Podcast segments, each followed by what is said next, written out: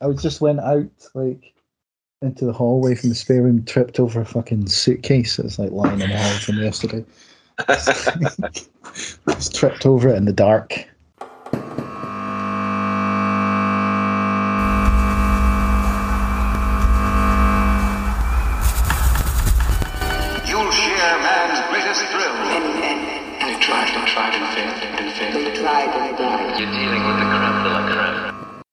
Hello and welcome to episode 23 of the Scratchcast, the biannual music podcast. I'm Snedds, and as always, I'm joined by the punctilious Mr. Grant Patterson, Yeah. and we are just two Scottish loons who love to talk about music. Punctilious means minute attention to detail, I think that's pretty apt. which Yeah. I did, which I didn't know for the record. I, I didn't know that word. I, I, I didn't know that. Like, have you been taking a deep dive into this, the thought thesaurus? Yeah, I, absolutely. Trying to find a, a, a word to use. I, I quite liked it because it it also sounds a bit like punkalicious. So it's Yeah, I kind of thought that's what you were saying, to be honest. and I, I had to I had to make sure that I didn't pronounce it as punkalicious, but uh, punctilious. So anyway, Punctilious. um, yeah, Learn something new every day. yeah, yeah. That's why that's why we come here. So yeah, it's been another well, it's been another couple of months since we recorded. So for this episode, we have decided to do another submissions episode because we've just been getting tons of submissions in and we haven't really because we've not been doing very many episodes, we haven't been getting through them. So I just thought we would do another submissions special. I think it's a pretty strong selection of stuff we've got. So I think it'll be quite quite fun to talk about these. Before we move on to that, I'll just run through what we've got on the episode. So first up, we'll run down some of the gigs we've been to over the past weeks and months, followed by the digital corkboard, and then on our single swap, we're discussing "Didn't Care" by North Carolina's folktronica duo Sylvan Esso, and "Let the Lights On" from North London indie rockers Sorry. And then on our bumper submission corner this month, we've been sent the debut album To Infinity from experimental electronic pop artist O-SHIN, the debut self-titled EP from Norwegian surf punk duo The Bundy. Well, it's, it's not a duo, it's a trio, The Bundy Bunch. The debut album Evidence of a Broken Mind from Utrecht Quintet Two and a Half Girl. Endure, the latest single from Los Angeles psych rockers Magna Zero, the debut self-titled EP from Leeds rockers Radio Aftermath, and finally Shadows, the debut album from Genoese doom metal veterans Expiatoria. Aye, so that's quite a lot. Quite a lot to get through, yeah. So I figured we would just have a quick chat about the gigs we've been to. I know you went to see Fontaines D.C. the other week. How was that? Yeah, I saw them at the O2 Academy last Friday. So what was that? Friday the 18th. Yeah, they were really good. Um, obviously, as we said, we very nearly didn't go because Boff accidentally booked tickets for the wrong date. But he's he's going to that gig as well. So he is he is going to the gig on Monday, I think, in Edinburgh at the Corn Yeah. Exchange. We had balcony standing tickets, which is a bit different for me. I think I've only ever had kind of balcony tickets at one other gig. I think I maybe went to see it was maybe was it Bombay Bicycle Club.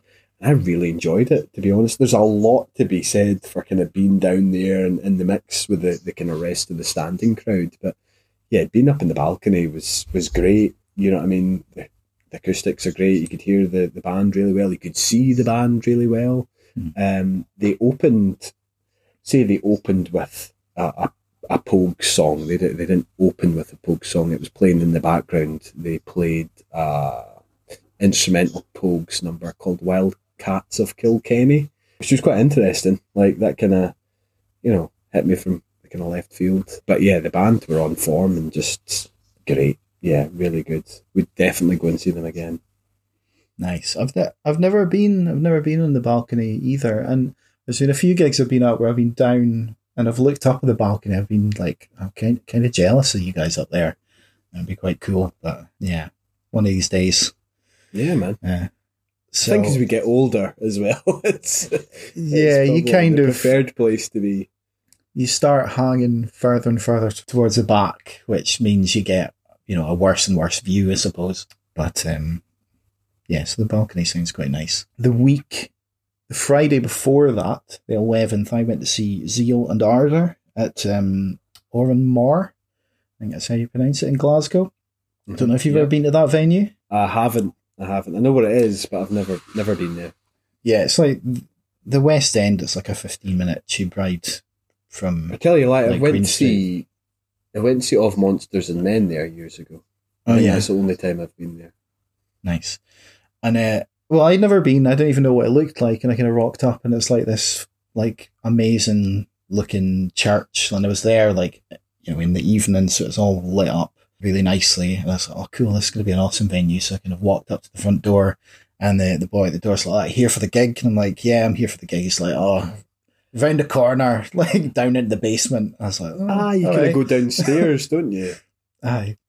So Aye. you know, I, I was going to see like um like a black metal crossover band. So you know, that's that's the basement is probably the best place for that. So Nice. so it was quite good. Um, yeah, really impressive looking venue, and the, the basement was all right.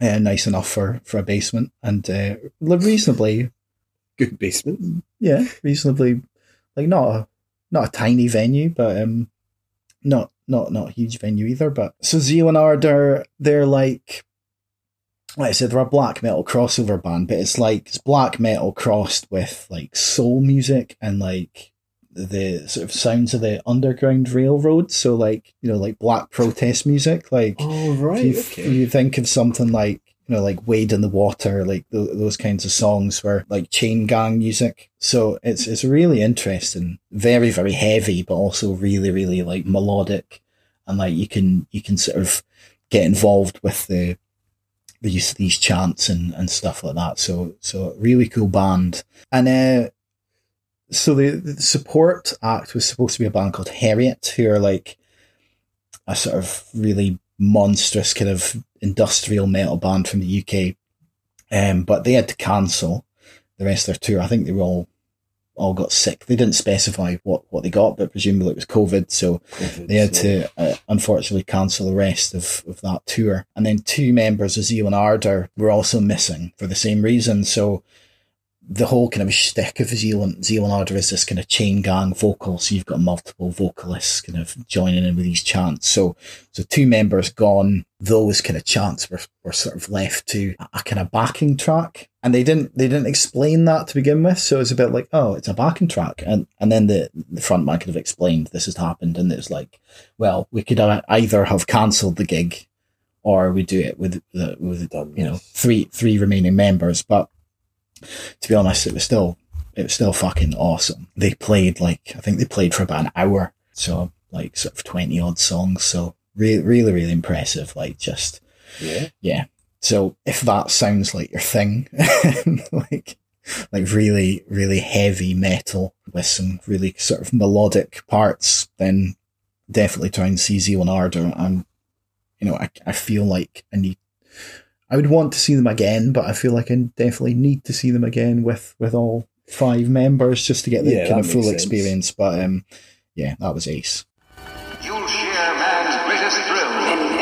They tried and tried and failed and failed. You're dealing with the creme de la creme. Cool. So let's just move on to the the digital corkboard then. This is a short one. I just threw in a few things that I thought would be interesting to talk about.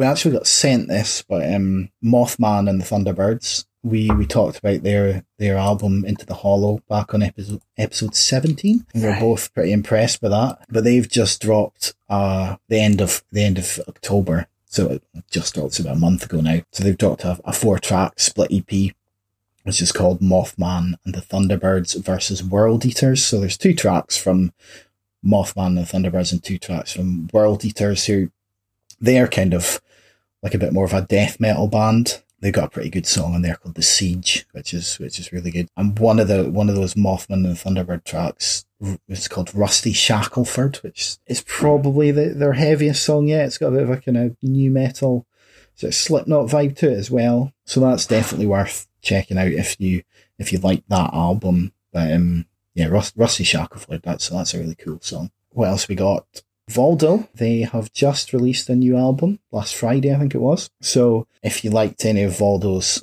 other stuff. We, we obviously talked about Sophia, their album. That was way back on episode 12. Um, or their follow up, Nostalgia Regalia, which um, I think came out last year. So I think it's, it's definitely worth checking out. They've got a new guitarist who kind of just adds an extra dimension to their sound. And if you've heard, we talked about Kali Line briefly before. There's another song called Propaganda Machines. If you've heard either of those singles, you'll probably get the idea of, of, of that kind of new guitar element. So I would, I've had a, had a wee listen to it. I, I would definitely recommend it. So if you liked Sophia or any of that other stuff, then yeah, go and check it out. And finally, uh, another one we talked about a little while ago um, is the band Equal Frequencies. Talked about their album Karma back on episode 19. And they've just, oh, yeah. yeah, they've just released a, a new album called Something is Coming. And that was just came out the start of November. Quite a similar sound to Karma. I haven't I haven't gone in heavily on it, but at kind of first listen, it sounds quite similar to Karma. So if um, you know if you like that album, then I think it'll be kind of more of the same. So definitely worth checking out. I think I think they've even released another album in between as well, which I which I haven't heard, but um, so they're quite prolific. So uh, yeah, if you if you're into that first, uh, well, if you're I don't think it was their first album, but you're into that album Karma that we covered, then yeah, definitely check out. Um, something is coming.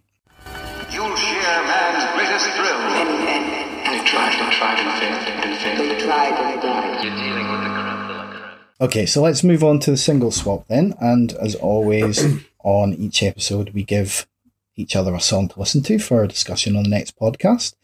And on the last episode, I gave Grant Didn't Care by North Carolina folktronica duo Sylvan Esso. And Grant gave me Let the Lights On from North London indie rockers Sorry. So, uh, do you want to start off with Sylvan Esso then? Yeah, absolutely. As Ned said, he gave me uh, Didn't Care by Sylvan Esso. I feel as if uh, the singles that we've given each other this time round are quite similar, like unbeknownst us. But yeah, um, I think they're quite a good, quite a good match. I think it's quite quite appropriate. Um, so didn't care. It was released on the twenty fourth of July earlier on this year, there or thereabouts. And as you said in the last episode, Snedds, it was one of the singles released from their newest album, uh, No Rules Sandy, which was released on the 12th of August earlier on this year. They're an American electro funk pop duo from Durham in North Carolina, which consists of Amelia Meath and Nick Sanborn. Um, the band themselves formed in 2013, and they're actually a couple and they, they got married in, in 2016, which is pretty cool. The song itself is just under three minutes long, kind of two minutes and 44 seconds. Um, I've described it as being an immediately uplifting and catchy song. It's just, just a lovely, kind of bright and shiny single. Um, actually, I think further down here in my notes, I've, I've described it as possibly being a, a perfect single. I, I really enjoyed it. The song itself opens with Meath's bright vocals, which accompanied with kind of pulsating electronics, a few samples of hand claps cleverly kind of thrown in there, a really fat uh, bass, kind of vibey keyboard frills and flourishes, which is accompanied by some really interesting vocalizations on the track. Like there's times where there's clearly been an effect put on Meath's voice and they kind of use it as a you use it almost part of the kind of overall musical arrangement, which I, I kind of really enjoyed, and I found that a kind of really hooky element in the song. There's also a, an epic, albeit brief, kind of Paul Simon esque. You can call me Al bass flourish at around the the kind of two minute ten second mark, which uh, yeah, it was uh, yeah, I enjoyed that very much. But yeah, uh, yeah, yeah, I really enjoyed it, man. I thought it was spot on. Nice. I don't really remember how I came across Sylvan Esso. It just, yeah, I don't know. I, but I just heard these kind of vocal melodies and bursts of synths, and I was I was hooked straight away. Um, Mm-hmm. and you know, I've compared them. I think on the last episode a little bit to Tongue. There's some similarities, I suppose. I think there are other songs by Sylvan Esso that sound more like Tongue than this does. This is a bit more sort of sugary, a bit more poppy, um, I would say. And yeah, those those vocals are just so catchy. They go kind of from a sort of speak singing style to more kind of high pitched poppy singing, and yeah, just just the, the, the vocal hooks. There's a, a particular moment in the first verse that goes, I was busy playing shows, you were busy wasting your time, but I kept on wanting to call and you kept picking up. I'm not doing the hooks on that justice, but they're but they're brilliant. Like But they're just- there. Yeah. but they're there. It's it's so good, and um, I think I think this song like is about like a new relation relationship where the singer isn't really sort of feeling it. They're sort of saying, yeah, they kind of, yeah, I don't know. They're trying. I think they're wanting it to be more than it actually is, perhaps. Yeah. Yeah, I never actually thought that much about the, the lyrics, but then now that you say that, I can kind of see where you're coming from. So I suppose with that in mind, the reverse could be said for the single I gave you. Possibly, yeah. Um, I don't. I mean, I, we'll talk about that in a bit. I don't think I went into the lyrics enough on that one, but we'll we'll we'll talk about that. Um, so yeah, you talked about the sort of "you can call me Al" kind of bass. I've sort of described it as these sort of bubbling bass licks that that that crop up throughout the song, and a sort of pecking kind of pick to guitars that they kind of combine with these flares of synths and and and you know obviously mentioned the, the vocals before and it, it's just yeah it's just a really memorable single um i haven't haven't gone in on the album um but there's a couple other singles sunburn and your reality they're both pretty cool as well so yeah i've given this an 8 out of 10 That's exactly what I've given it, man. Yeah. Strong, a strong eight. But I did say, you know, it is, it is almost the, well, feel bad by saying it's almost the perfect single. It is a perfect single. You know what I mean? It, it's, it's great. You know what I mean? As you said, it's immediately memorable. yeah you hear that and you're immediately going to be like well You're let's right, have a listen to yeah. the rest of the album kind of thing so Mhm. definitely so that was didn't care by sylvan esso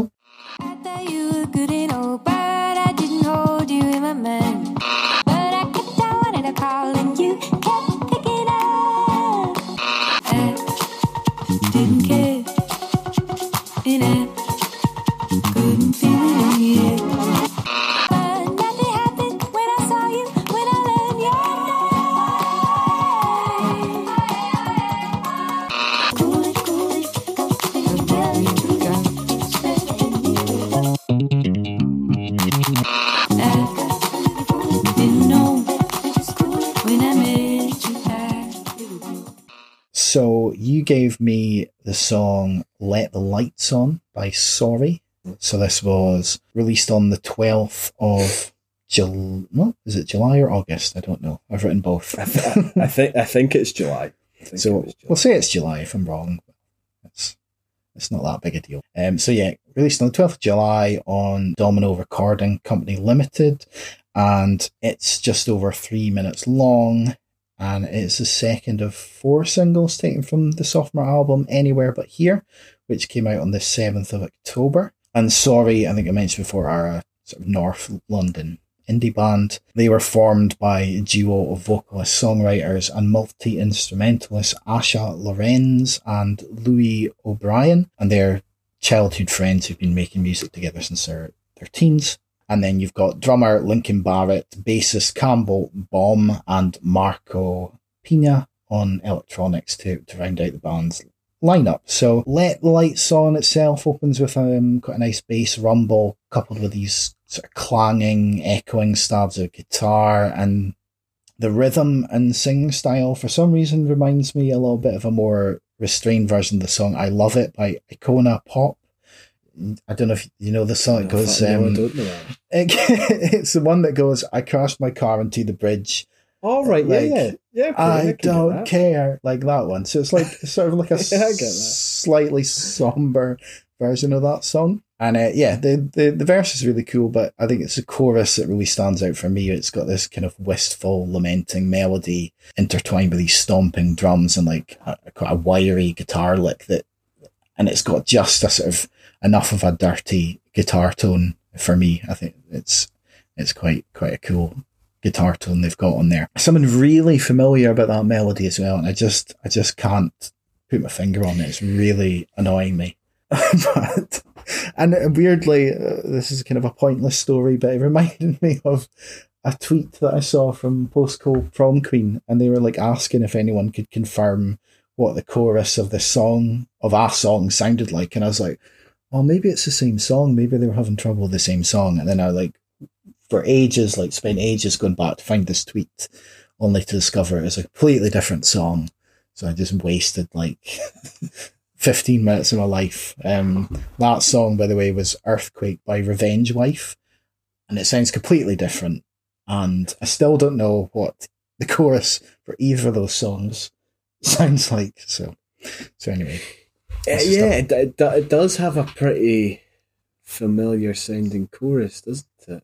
Well, the melody of the chorus. yeah, is- the melody is like so familiar, and it's just it's really winding me up, and I can I just can't Yeah. quite latch onto it. But anyway, like it's it's th- this is a pretty good song, like really catchy melodies in there, memorable chorus. You kind of briefly mentioned that the lyrics are perhaps the opposite of what we heard on Sylvan Esso, but I'm I'm not really sure. I haven't really written down any of the lyrics here actually. I, I think so. You know, I mean, I think you're absolutely right. You know, I've kind of written how you know the song kind of opens with this cacophony of kind of that dirty, discordant kind of guitar sounds. There's a wee bit of kind of industrial type sounds somewhere in there, and there's a kind of general hubbub of wee voice samples, which I suppose are kind of used in similar sort of way to the Sylvan Esso um, single that we just talked about. And, you know, vocals kick in fairly quickly about the kind of 18 second mark. And the lyrics are, I love you. I want to tell you that I love you because I love you. I want to look Hmm. back and for you to look too.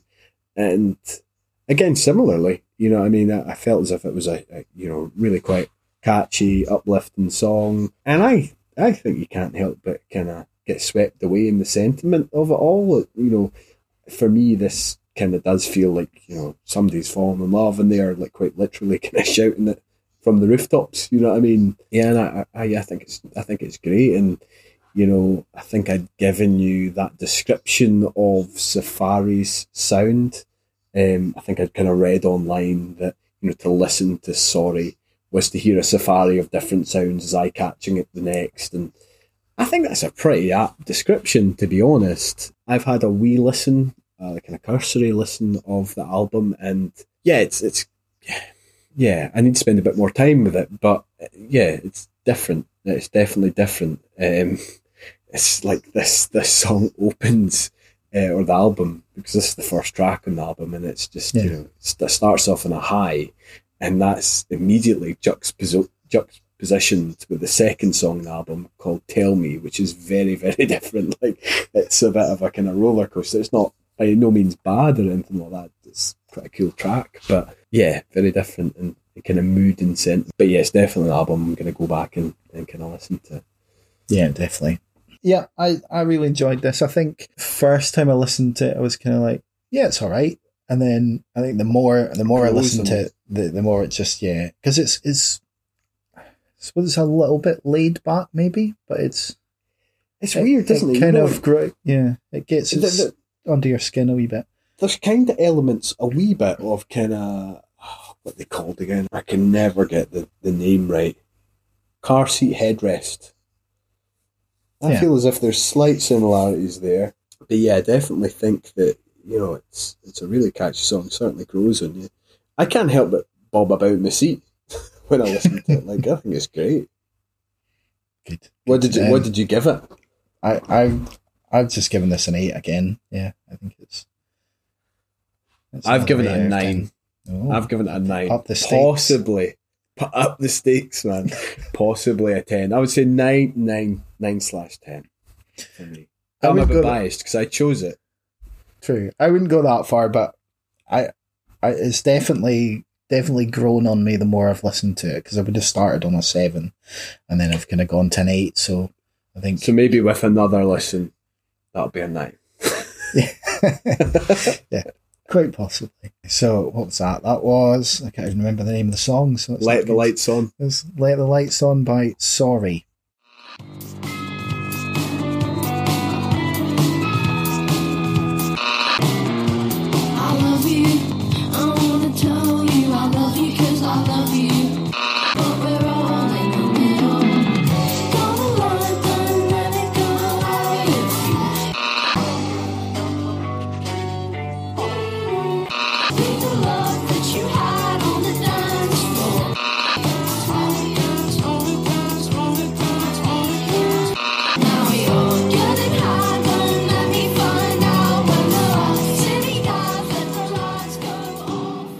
What are you going to give me for the next episode then?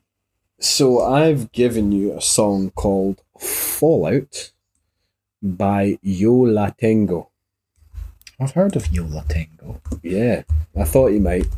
Um, this was released on the second of November, so earlier on this this month.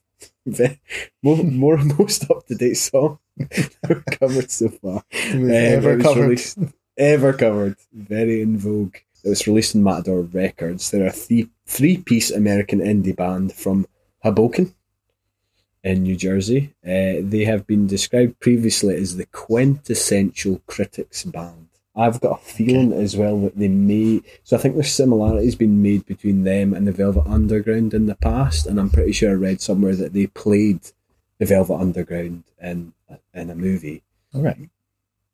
Don't know how true that last bit is, but it's certainly, certainly been uh, certainly been likened to the Velvet Underground in the past, and they've been going for ages as well.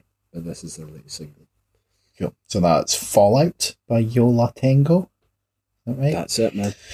Okay, so I have got for you the song Suicide by the Irish avant garde punk producer Meryl Streek. I just love that name. Um, yeah. And the, this is the final single released from his debut album 796, which came out a few weeks ago. It's on the 4th of November. And uh, it's a Venn Records release, so his label mates with Waco and Bob Vylan, uh, amongst others. And the album itself is described as a devastating condemnation of the shameful Catholic Church scandal in Ireland. So it could be quite Sounds a, interesting. a heady listen. Um, Yeah. but but this song in particular, there's some similarities with the likes of IDLES and, and Fontaine's DC. So yeah, I thought it was an interesting uh, track. So uh, be good to hear your thoughts on that. So that was Suicide by Meryl Streek. Perfect. You'll share man's greatest thrill. They tried and tried and failed and failed. You're dealing with the creme de la creme. Right, we're now on to Submission Corner, which, as I said before, this is a bumper submissions episode. So, this is where we discuss and review the albums, EPs, and singles that bands, artists, and indie labels have sent us directly. So, if you're listening and have something you'd like us to hear, then you can send it over to us at headscratcher at outlook.com or direct message us on Facebook, Instagram, and Twitter. So, let's just crack on in the order of release, which I think is Oh Shin. Yeah. So this is um, the album To Infinity, which is the debut album from German-born Stephanie de Boer, who performs as Oh Shin. And according to Spotify bio, Oh Shin means time for a good cry in Japanese, which is it's quite interesting. Um, so if you're looking for Oh Shin, it's spelled in all caps O dash S H I N, and two Infinity is the number two in Roman numerals slash the infinity symbol. yeah. Um, was that your little impression? that was me doing, doing infinity. Like, Yeah. Um, that's, uh, that's quite for the uninitiated. For the That's it. uninitiated. when you when you pretend you're wearing glasses. so, um, and I think the the album is like in in name at least, it's like a follow up to the EP, um, which is called One Slash Infinity, which came out in 2018. Which which for the record I haven't listened to. So this album came out back in August on Galaxy Cat Records. We were actually sent the album by In Black Records, who sent us that excellent Becca Star album we covered on the last episode. So they must have some role in distributing it in the UK. And the uh, according to the press release, this this album stemmed from a terrifying experience that uh, Stephanie had in 2016, where she found herself aboard a plane from Rome to Amsterdam with a terrorist. I did try to find a news report on this, but I couldn't find anything. But regardless of that, it's it's uh, an interesting incident to kind of spark the writing of an album, and um, she's kind of said that that process kind of helped her cope with with the feelings that, were going through her mind at, at that time. And there's actually a, quite a lot of positivity in in the music here, I would say, given given that sort of Subject um, matter. subject matter. Yeah, absolutely. So the album opens with a kind of like atmospheric intro track. It's maybe about a minute and a half or so, and then the second track, it it uh, called "Losing My Nature." It just kind of bursts to life, um, and I've described it as a, a ten out of ten opener. It's got this main instrumental that sort of kind of harks back to like late nineties pop music and, and hip hop. It reminds me of some reason for like the instrumental parts of um, the song "Still Dre" uh, for some reason. Um, okay. It's got these kind of muted guitar chords, and I just find them like uh, irresistible. And the, the the vocals are quite childlike, but they're really catchy. There's a little bit of similarity with. I've said Arlo Parks. I don't know if that's strictly true, but I think there are some similarities in there, maybe in, in the sort of style and delivery of some uh, some of the vocals here. Yeah, Yeah, yeah. I, I mean, maybe maybe there's there's a bit more to it than that as well. I, I've kind of described. I think this this is maybe wrong. When I first kind of listened to it, like it immediately put me in mind the likes of Bjork in terms of its feel and artistic scope. I'm not too sure how much I fully believe that now. To be honest, I de- definitely think there's a lot of kind of depth and texture to the album.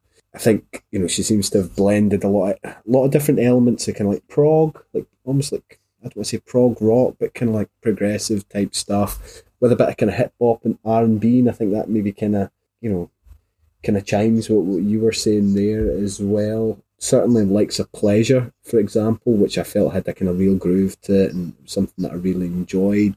I think it's quite interesting that you know obviously the name it comes from from the Japanese, and there definitely seems to be a kind of Oriental theme that's kind of peppered throughout the course of the album. That's kind of blended with these kind of ethereal, hushed vocals and um, you know soundscapes, which I thought was quite cool. I think there's you know, there's elements of that and the likes of kind of Holy Night. However, the vocals are a bit more distant, muted, and I was, going to serve as more of a kind of musical accompaniment on this number rather than kind of taking centre stage. Really back like that that song, Holy Night in particular, I found was a kind of really laid back and soothing number. You know, there's I really enjoyed the kind of steel drums. Oh, oh, I think it's kind of a steel drum sound anyway, uh, or pan drums on the the kind of outro of that song.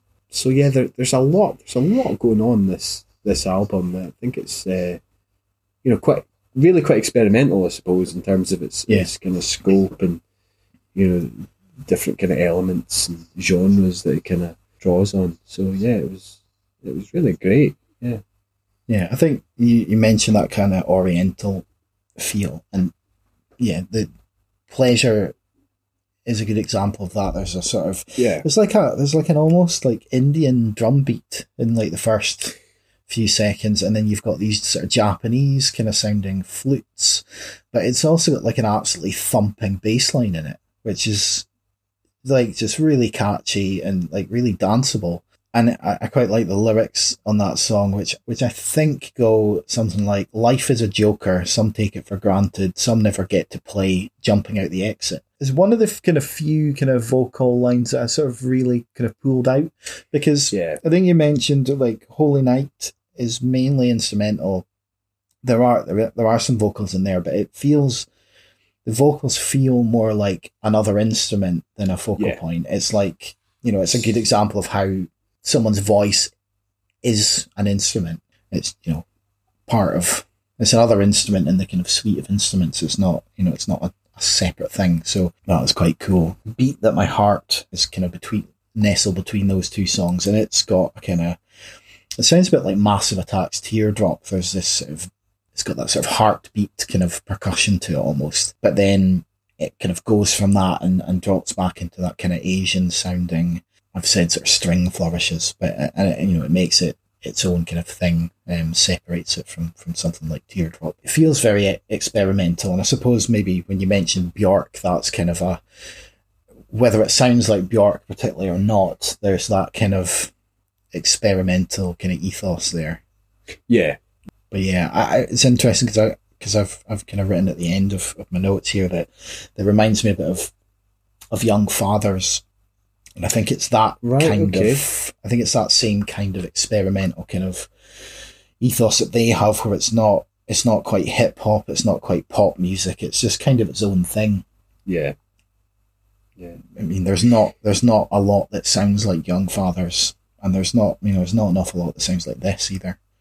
No, I mean, you know, it's the same with uh, you know another kind of track that kind of stood out for me was uh, "Love Me Like Warm Water," which again, you know, if you spend time with you, you kind of if you spend enough time with it, rather, you know, you pick up something new every time. Again, you know, great deal of depth and texture to this. You know, if you listen carefully in the first opening seconds, you can hear samples of kind of drops of water accompanied with a clever reintroduction of kind of hand claps, which continue throughout the track.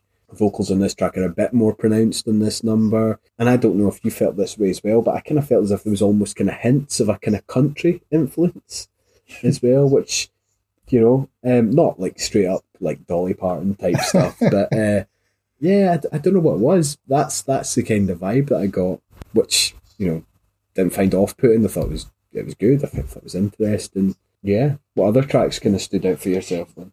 Well, I, I would have picked out Love Me Like Warm Water as well. That's easily Hmm. one of the best songs on the album. I'd say the next track, Visitor, is really, really good as well. It's got these kind of powerful electronics and it's it kind of builds to a quite a, a strong vocal crescendo that says something like, Someday we'll go through the door, we'll reach the shore. And that kind of gets topped off with these kind of whining string sounds. That's a good track. And uh, I think the closing track's really strong as well. Silence is my nature. Mm-hmm. It's got more of that kind of Asian mysticism about it. There's a double bass in there somewhere as well, I think. Yeah.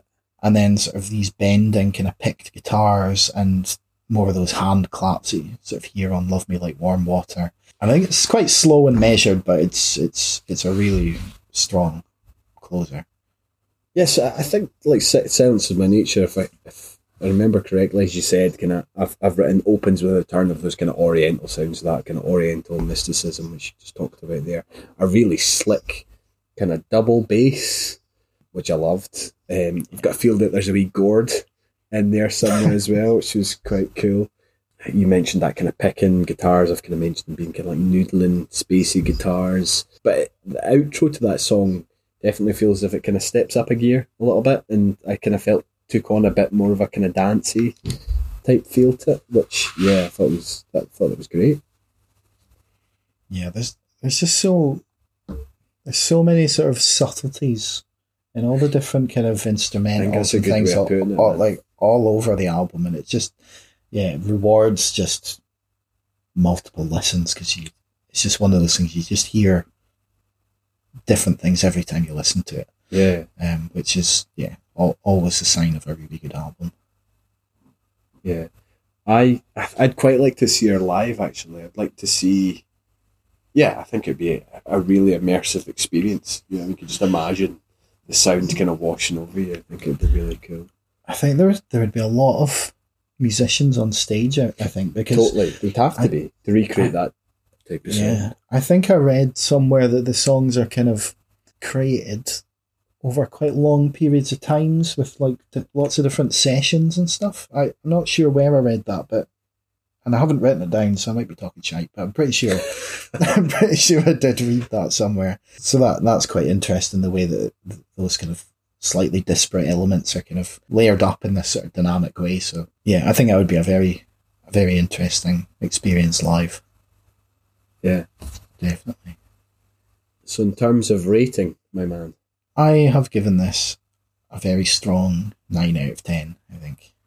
Um, I think there's maybe uh, it's a really crap criticism, but I've just sort of said like I didn't really pick out that many kind of vocal bits to like sing along to. It maybe washes over me a little bit much, but I don't. I mean, that's. I don't think that's really that big. I, I've given it, I've given it an eight, and my reasons kind of similar to yourself. I just felt as if I maybe needed to spend a bit more time to kind of pick apart, pick apart the lyrics. I would say, yeah, definitely, definitely a strong eight. I mean, it's proper top tier stuff. Yeah, because I mean those, you know, the the couple of sort of lyrics that I picked out, I only really picked those out on maybe like the third listen or something. Yeah. So you know, you, there's there's probably a lot more to dive into there. So very good album, no matter what way you put it. Absolutely. So okay, so that was To Infinity by O-SHIN.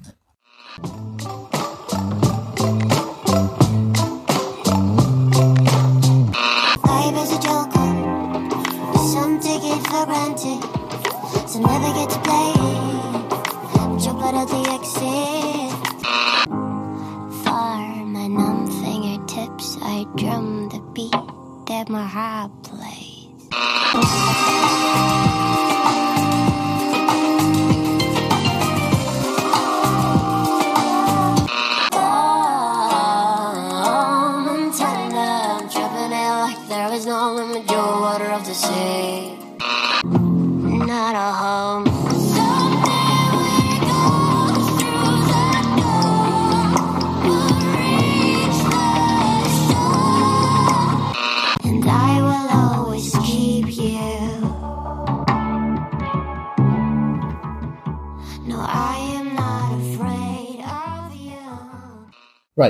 What's the next one? It is the Bundy Bunch. Do you want me to jump on in? Yeah, go for it.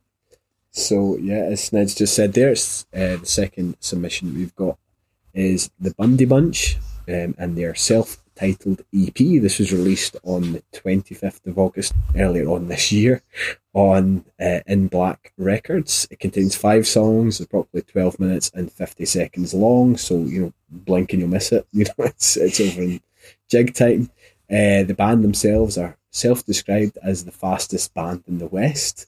They're a three-piece lo-fi indie outfit from Kopervik in Norway. I'm sure I have probably butchered that.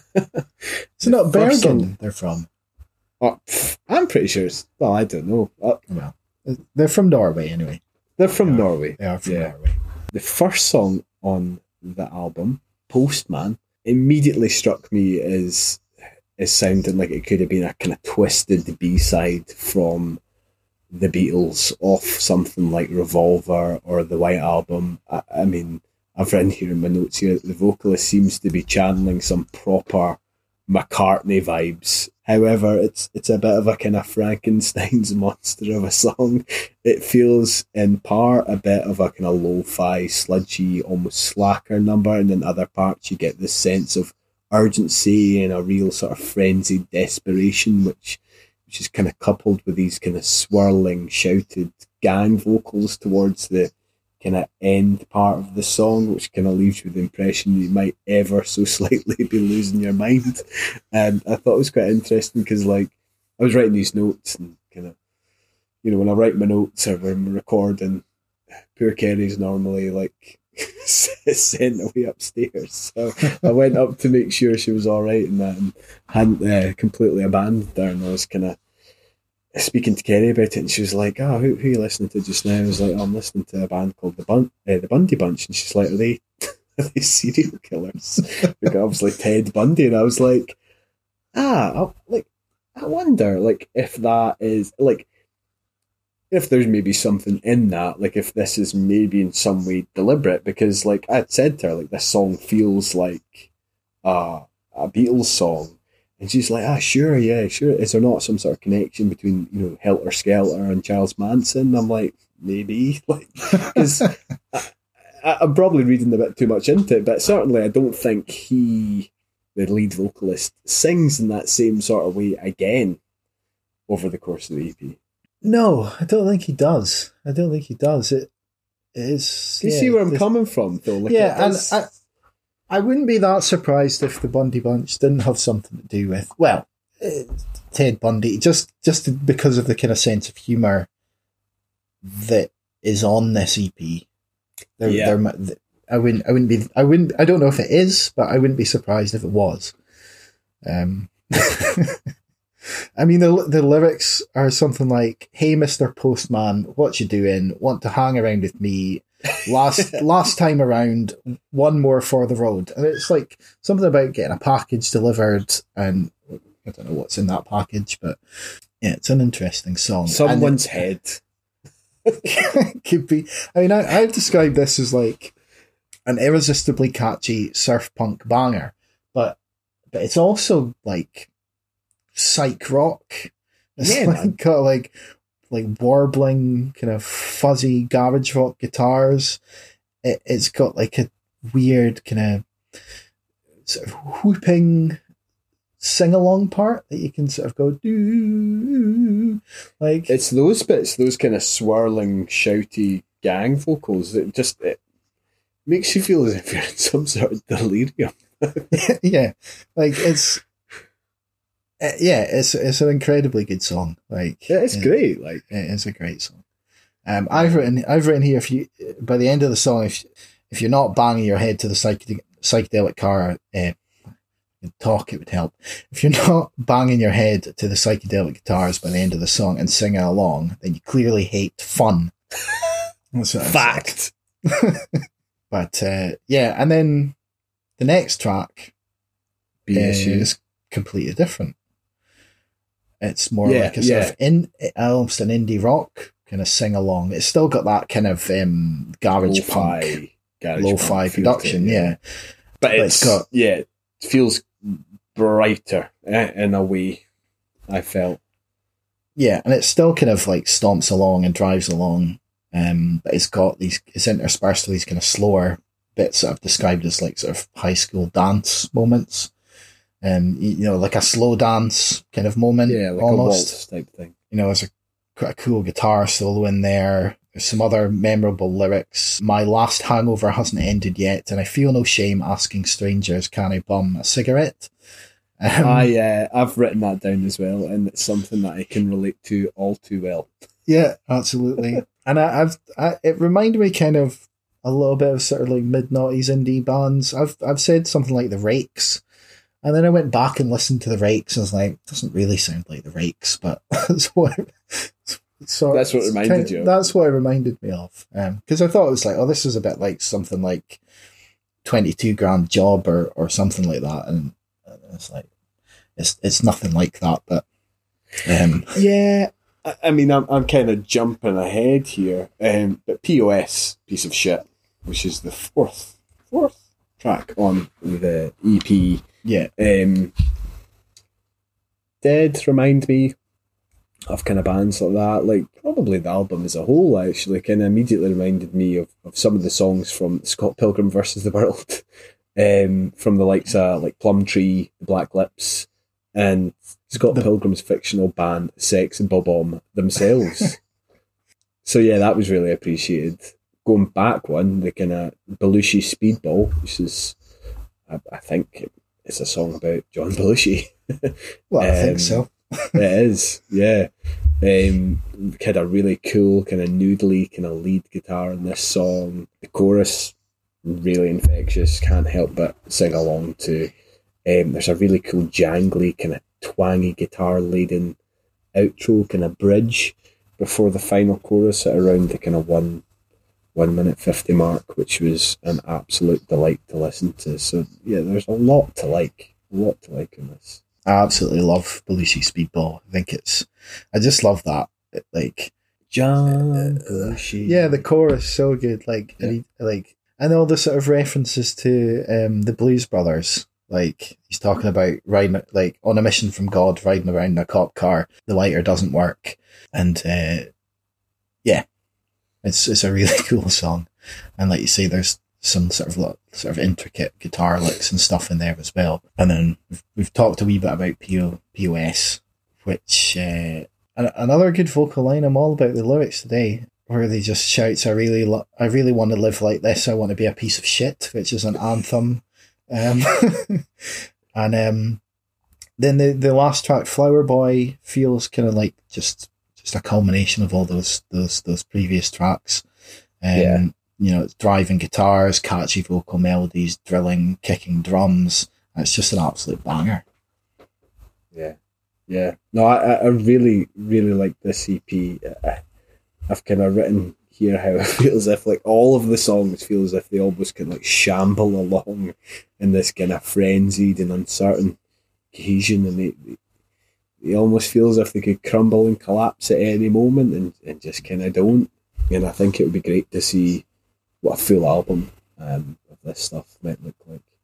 Um, so for me, I mean, I give it a strong eight, possibly possible nine. Yeah, I mean, I'm I'm on a nine, like even pushing a ten. I think it's like Oh. I think it's really, really. I mean, I know it's only a five track EP, but it's like I find it really Doesn't difficult to. I find it really, really difficult to to find any flaws in it for me. It just kind of. It's just this kind of raucous, lo-fi, catchy EP. All the songs that are great. There's not a lot. There's there's nothing on it that I don't like, which is quite rare. So fuck it, I'll just give it a ten out of ten. Give it a ten. Put it in. Put it. We need that golden button, man. we need I need like like a, a lever Balloons. Yeah. something. Um, uh, so yeah, and uh, shout out to In Black Records again because they, you know, that's another album they've sent us. I feel like they've, they've sent us all of these albums, but um, they, and they're just like a sort of indie Glasgow based record label. So sending us shit from Norway and Germany. Pretty fucking cool. Yeah. So yeah, that is the self-titled EP from the Bundy Bunch. That's going in. It's going in.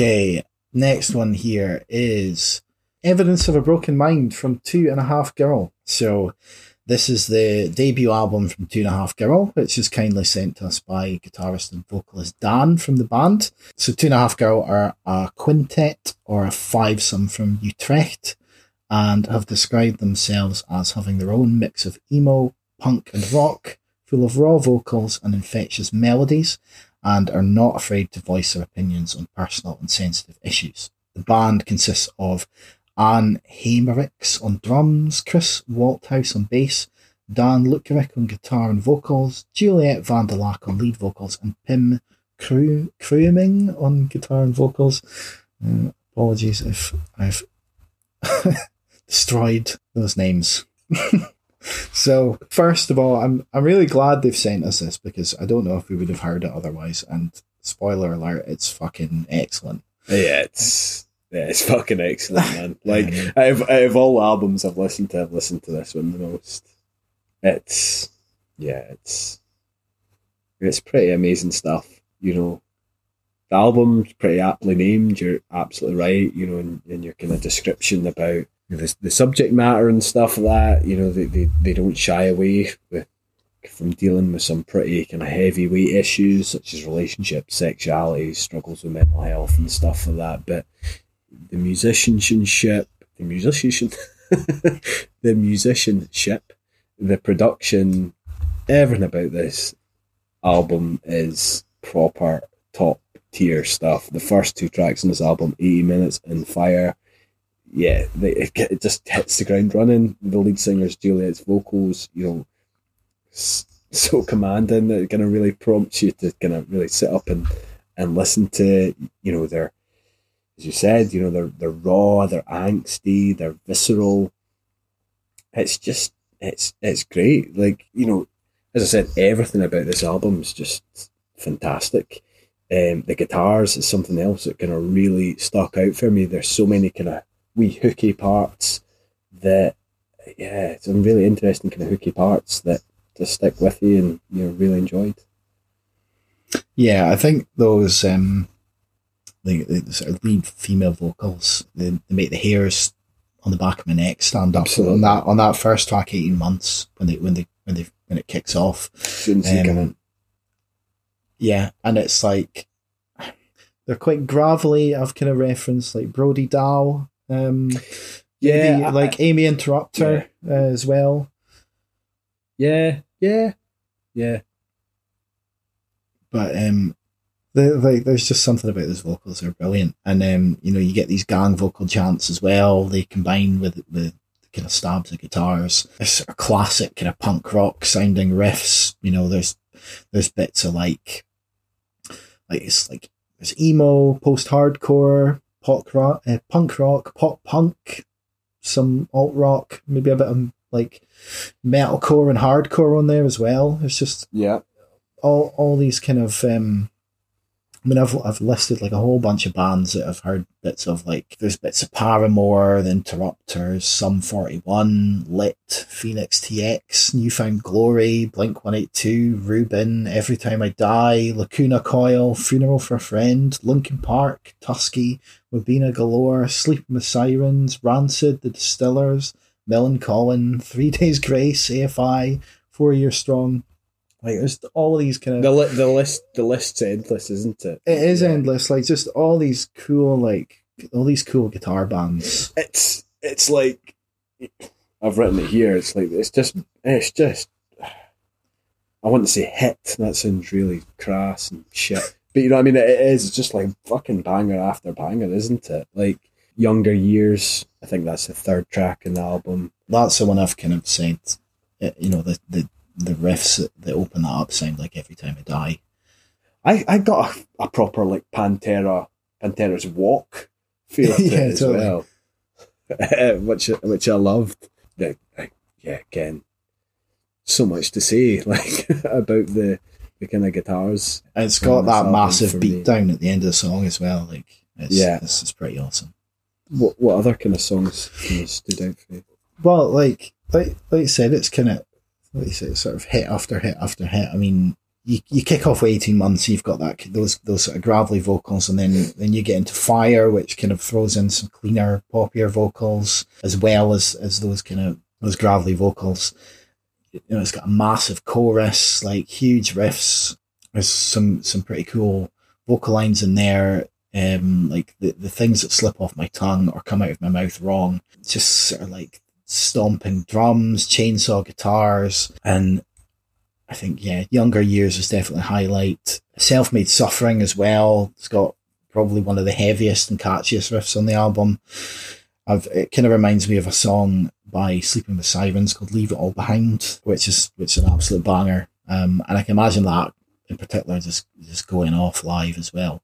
I think um, seventy actually is is a big one because it's it's got that you know it's it's about not being accepted for your for your your sexuality essentially and it's like it sounds a, a bit like vocal on that, which I can't remember. Like because I was listening to it actually whilst I was driving home tonight. Yeah, I can't remember. Is it friend or fam? Something like friend or family. Oh, I can't remember. I won't do it justice, but it's yeah, it's brilliant. It's really catchy as well.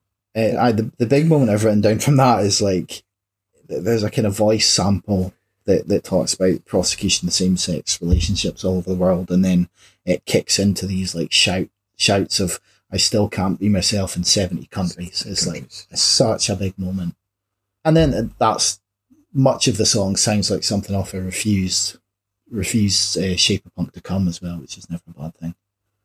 That's never a bad thing. That's a fucking class album. Yeah, Uh, search searching for relief. The next song I've written.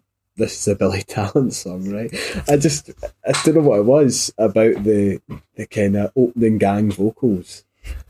I mean, it's it's great. I thought it was brilliant. I think it's a guitar tone as well. I've not I've not said Billy Talent, but I can see where you're coming from. I've I've gone Yeah. with sort of um, some forty one where they go a bit more metal, like um, like the Hell song, something like that, like that. Mhm.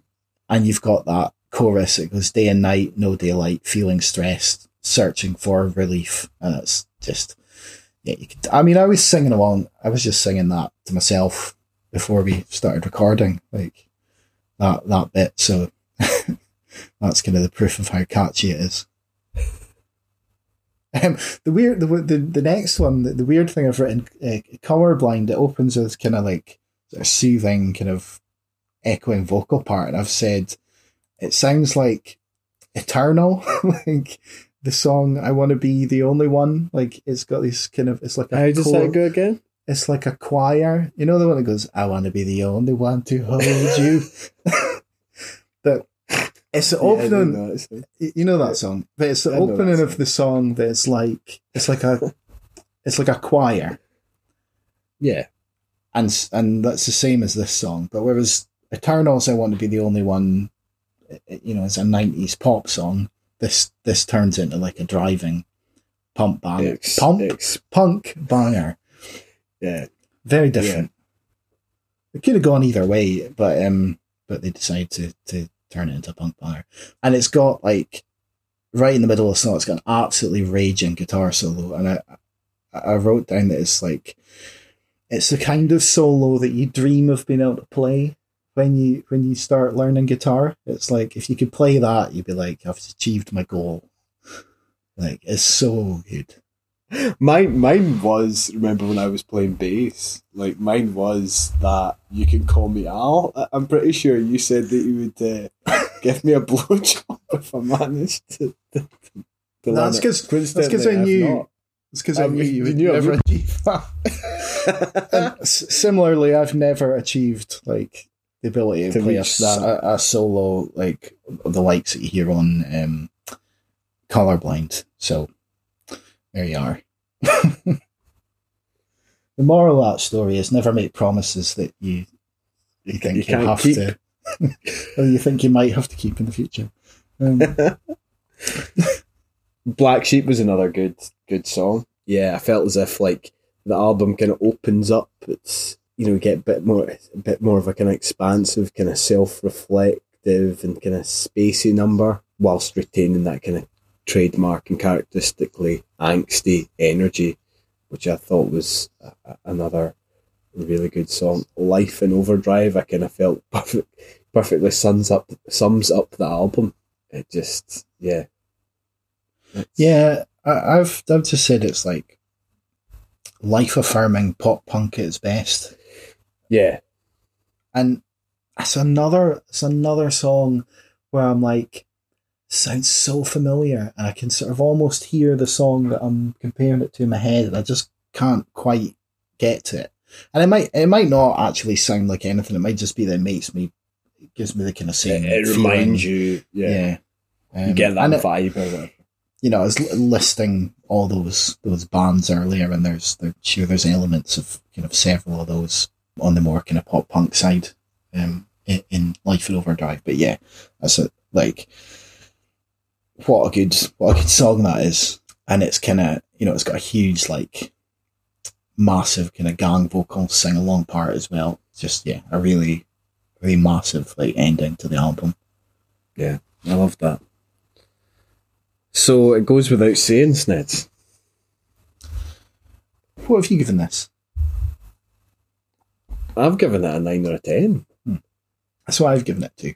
I think it, I think it's very very good. And there, there's the odd bit here and there that isn't as good, but you know, like every song on here is is is is is great. I think I've picked out maybe a couple of bits where some of the vocals aren't quite as good. But Yeah, I mean, I, I, there's not I mean- many of them. no, there's not. I, I- but I did quite like the juxtaposition between the female and male vocals. I always, Yeah. always quite like that. I thought it was done very well within this within this album. Yeah, I think there's maybe a bit. On, I think it's on practice what you preach. There's a wee bit like one of the sort of vocal melodies on there is a little bit weak, weaker. But this is like, yeah, there's not a lot to criticize on this. I mean, if you if you like this kind of music, like Obviously, Yo, if you're- fucking love it. uh, obviously, if you're not into this kind of stuff, then you're just gonna like, eh. I'm not listening to that. But if, if you grew up on this kind of music or you, you're into this, like even the slightest bit, then this is like a really like wonderful example of this kind of music. Definitely. Is it going in? There's no why I'm doing that. Is it going in? Is it going into the the ten out of ten? Well, we both give it a nine. So Yeah, I said ten nine could or not- ten. did you? No, I said nine or ten. But we'll Yeah. go we'll go with the common consensus. and- Yeah, I mean, it's uh, yeah, it's a it's, it's it's a really good album, but I don't think it's I don't think it's quite there, quite a ten, but it's a very strong nine. Perfect. Yeah. So that is um, evidence of a broken mind from two and a half girl.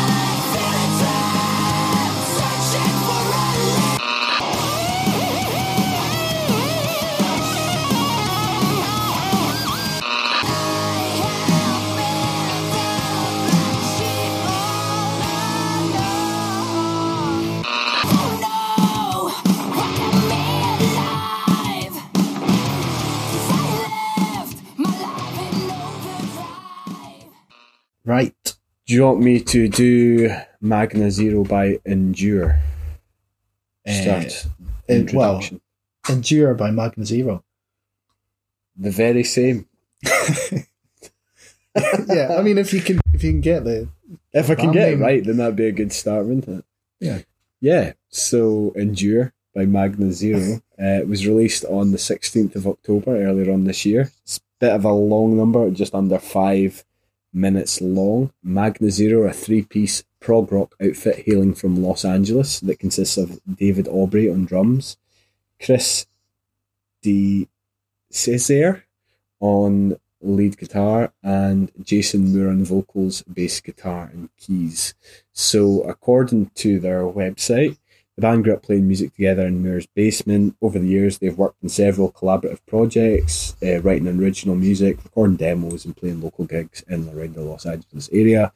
In late 2019, when Moore returned home after a 10 year hiatus in Denver, the three band members reconnected to form Magna Zero.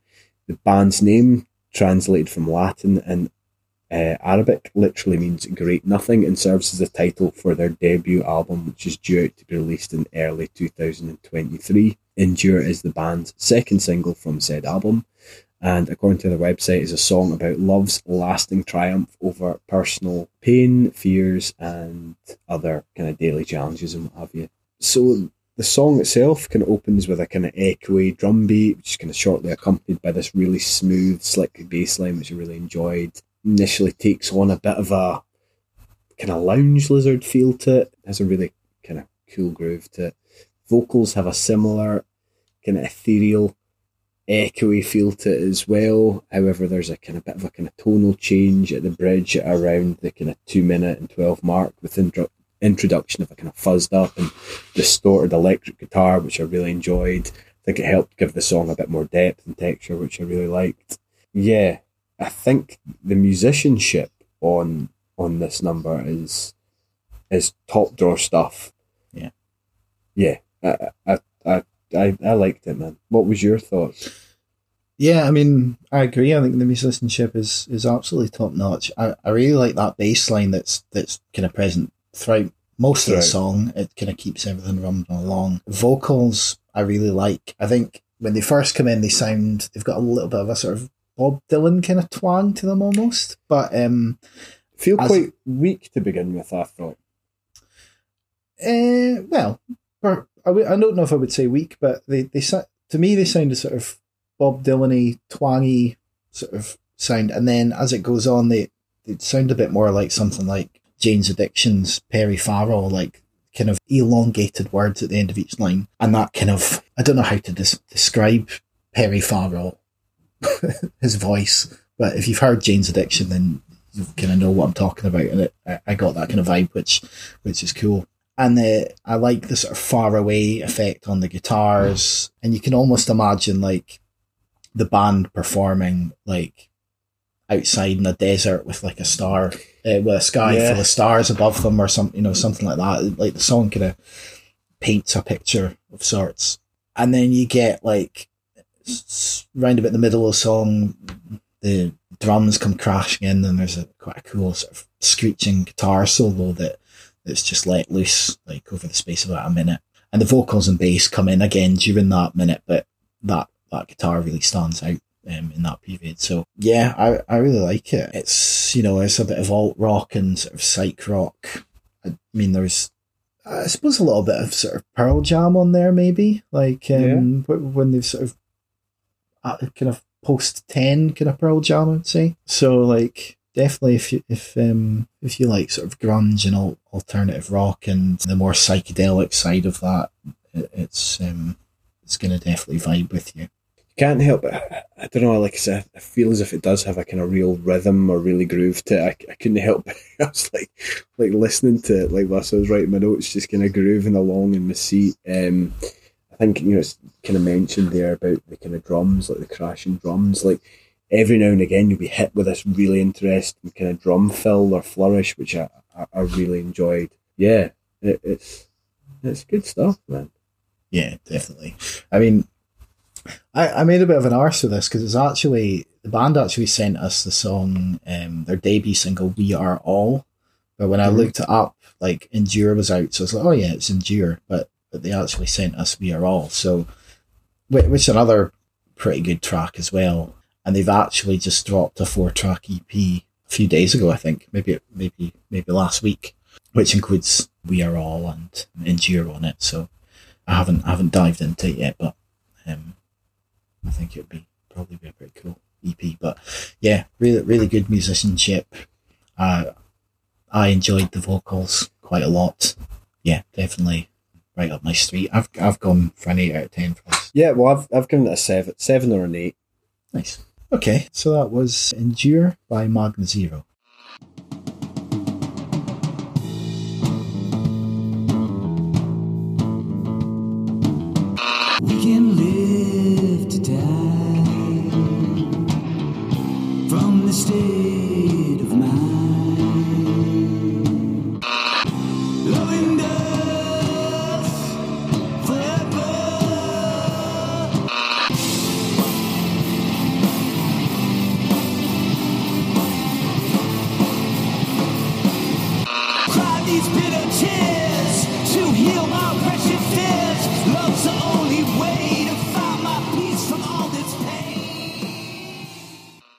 Okay, so the next one is the self-titled EP from Radio Aftermath.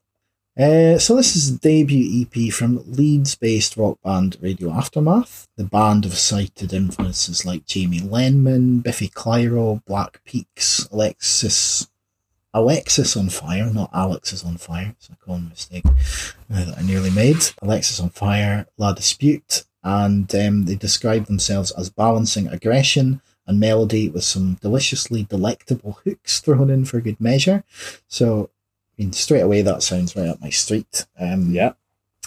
The band consists of Chris Dennett on vocals and guitar, Sam Moran on guitar and vocals, Rob Burns on bass and vocals, and Jack Craven on drums. This is another one that opens with a sort of intro track uh, called Able Archer. It's made up of like voice samples, think, kind of It's like describing. apocalyptic kind of Yeah, it sounds like Public it's announcement, describing isn't it? yeah, the threat of nuclear war or something like that, which is uh, Possibly imminent. quite- po- potentially, yeah. So, so it feels quite up to date in that respect. And then that leads into second track, "Cup of Coffee in the Big Time," which opens with kind of a flurry of aggressive noise before these razor guitars kick in, and then the drums hit their stride. And once it gets going, it's a bit of a rager. Yeah. It's kind of got a mixture of clean vocals and and kind of gurgling screams on there. I think the next track, Custom Made Lizard Shoes, it's got a bit of a similar vibe to that Two and a Half Girl album. It's maybe not quite as polished as that album, but it's got similar drive, similar energy, Yeah. kind of stabbing riffs, driving guitar licks, nice bass lines, catchy vocal vocals as well. It's a pretty cool, uh, pretty cool uh, song title as well, and I think the because I think that was one of the singles was possibly released. Some comes with some pretty cool um, album art as well from what I saw on Bandcamp. Yeah, yeah, custom made lizard cheese. Yeah, it's a, a pretty cool. it's a pretty cool song name. And it, I mean, this is a it's an EP, but there's eight tracks. It's twenty seven minutes, which I think is I mean that's longer than Turnstile's Time and Space. So it's um you, you could maybe get away with calling it a mini album or something. Mhm. I mean, I thought I thought overall this is pretty decent. What what are your thoughts? Yeah, I think yeah, I think overall it was pretty decent. Well, the first song, like cup of cup of coffee and the big Tim, you kind of mentioned about you know the vocals on that track. You had a kind of mixture of kind of clean. What did you say again? Clean, So it's clean vocals. gurgling screams. Yeah, aye. I did feel as if there, was times where there might have been maybe kind of one or two singers, artists, whatever, singing at once, and it sometimes felt a bit disjointed. That was my only criticism of, of that song. I've described it as a kind of high energy punk rock number, which felt kind of, for my money, a wee bit reminiscent of kind of early Offspring, which you know was, was quite cool. Um, I think you're right. You know, custom made Lizard Shoes second song on that, that album. Plenty of fuzz, reverb, growling kind of guitars, which was really quite cool. See Through Lies, really enjoyed this number as well. I kind of felt that the guitar in this track had a kind of real swagger to it, which I really enjoyed. I found the lyrics were really infectious too. Um, I actually thought this was a kind of real earworm. Found myself kind of singing along to it. There was a there was a part as well where they kind of they executed this kind of really good, kind of loud, quite loud dynamic, which is is obviously quite cool, uh, quite something that I quite enjoyed. You and All of Us opens with a pretty gloomy kind of bass grunt, which is accompanied by another sample of sounds like kind of, as, as I said, like a kind of public service announcement. Kind of felt a bit reminiscent of Charlie Chaplin's The Great Dictator speech, but possibly less hopeful and uplifting. You know, kind of towards the end of that song, it kind of really ramps up a gear, you know, treated with some kind of squealing guitars that sounded a bit like sirens, and ends with this uh, voice sample that says something along the lines of the, the annihilation of you and all of us, which is obviously where the, the kind of title for the track came from. Uh, Estranged, uh, which is the next track, I believe, on, on that, album, had a real kind of stoner, desert kind of rock vibe to it for my money. It kind of had a bit of a kind of the atomic bitchwax kind of feel to me, feel to uh, to me, which I really enjoyed. Whereas inert, I felt as if you know it was another song that had kind of real kind of swagger and confidence to it, which, as I've said, you know, can't help but kind of win you over. It had a bit more of a grungy vibe to it for me. I did feel as if the lead singer was kind of channel- channeling some proper Cobain kind of bleach vibes as well, which I thought was pretty cool. And I felt as if it kind of maybe took on a bit more of a kind of classic rock kind of feel to it with those kind of gang vocals in. But yeah, that was good. Yeah, I think um, I've I've said Inert kind of opens almost like a hard edged pop punk song, and then it kind of mutates into like a bit more of a rock and roll number, Yeah, and it's got it's got like this really gnarly kind of hard rock guitar solo in it, which is which is pretty cool.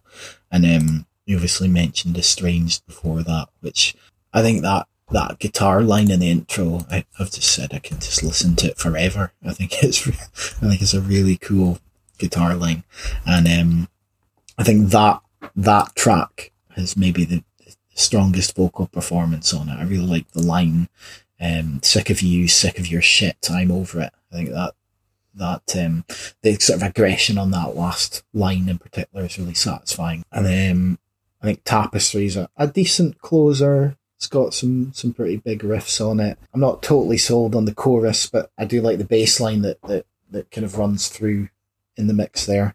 Yeah, I think there's a lot of really cool kind of instrumental things going on Yeah. on this album.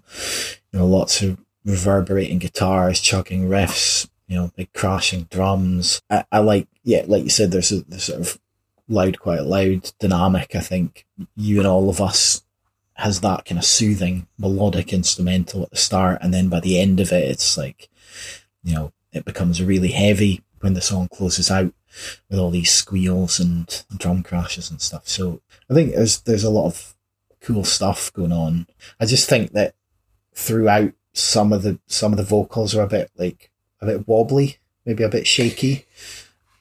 Yeah, and I suppose that's maybe where, yeah, it, kind of goes back to what I was saying about sometimes it just feeling a bit disjointed out a wee bit. Yeah, but I think if they, I mean, this is it's a debut EP, but I, th- I think if they can if they can nail that, then um, they're on a winner. Yeah, totally. Yeah, like I, th- I think you're you're kind of right in saying that it is kind of. I, I don't want to say it's a pretty straight up alternative rock uh, EP or album because that seems a bit trite, but you know, f- as you said, feel like kind of bold, brash, swaggering guitars, bass grunts, and whatever. Um, there is a lot of wee interesting moments on this album. I do quite like all that stuff to do with the kind of the voice samples and Yeah, you know, yeah, public service announcements. I think that's quite cool. I would like to see a bit more of that. Actually, I would like to see more of that kind of you and all of us type tracks. Yeah, yeah. So I think you know there's there's a few points here and there, but they're pretty minute compared to the amount of positives that there are there. Yeah, absolutely. It's it's pretty decent. So I I've gone a seven seven out of ten for this. Yeah, man, I- I'm the same. I'm the same. It's a good score. Yeah, yeah, a strong strong score. Looking forward to hearing more from them. So yeah, that is self-titled EP from Radio Aftermath.